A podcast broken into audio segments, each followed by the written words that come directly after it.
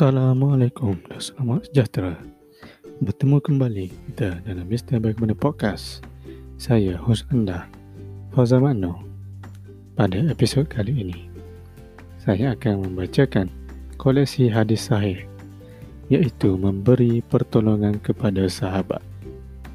Bismillahirrahmanirrahim.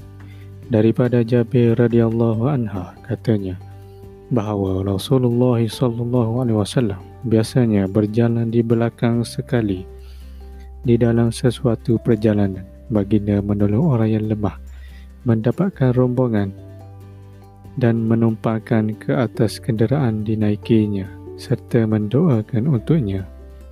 Huraian hadis. Rasulullah wasallam sangat bertawaduk dan mengambil berat dengan keadaan para sahabatnya dan juga orang yang lemah dalam semua keadaan Islam menuntut kepada setiap orang Islam agar mendoakan kepada saudaranya yang lain supaya beroleh kebaikan hidup di dunia dan akhirat. Se- seorang ketua hendaklah memeriksa keadaan jemaahnya yang lemah dan memenuhi keperluan mereka. Sunat berdoa untuk orang yang lemah dan hilang semangat. Hadis riwayat Abu Daud dengan isnad yang hasan. Apa yang dikongsi tadi bermanfaat untuk kita semua.